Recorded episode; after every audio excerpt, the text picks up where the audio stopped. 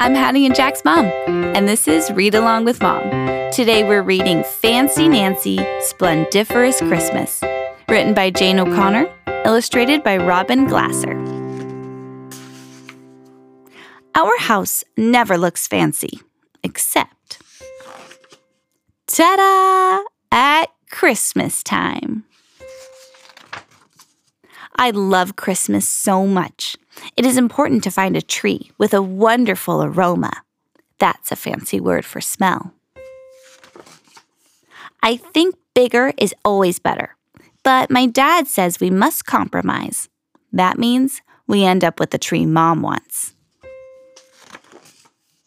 On Christmas Eve, we get out the ornaments. Some were Grandpa's when he was a little boy. These are heirlooms, my mom says. That's fancy for things that are old and valuable. Here is our tree topper. Isn't it just gorgeous? I bought it last summer with all my birthday money. It is never too early to prepare for Christmas. We always wait for Grandpa to decorate the tree. He'll be here very soon. While we wait, we bake Christmas cookies. My sister helps with the sprinkles. Mmm, delectable. That's fancy for yummy. Guess which one I decorated? I finished wrapping all the presents. This quilt is for Mirabelle. Put lace on anything and voila, it's fancy. I also made a tiny Christmas card for her. Next, we go caroling, which is fancy for singing Christmas songs. Back at home, still no grandpa, so we plead with our parents Pleading is like begging, only fancier.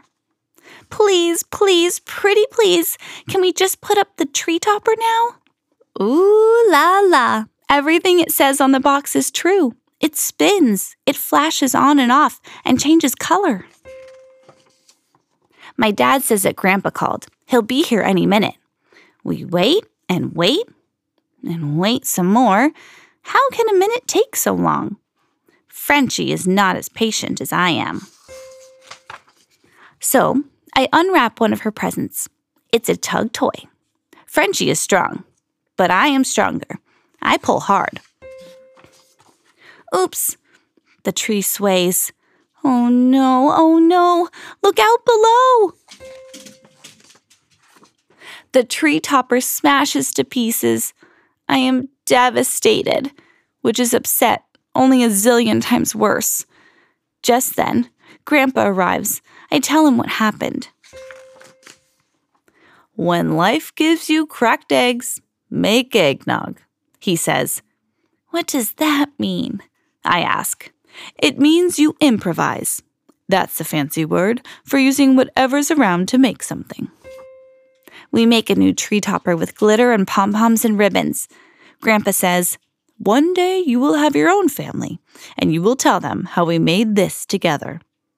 Oh, it's going to be an heirloom, I explained to my sister. Decorating the tree is so much fun.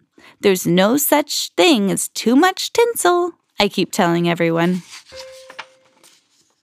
Only one word describes how magnificent, joyous, and sparkly Christmas morning is splendiferous end.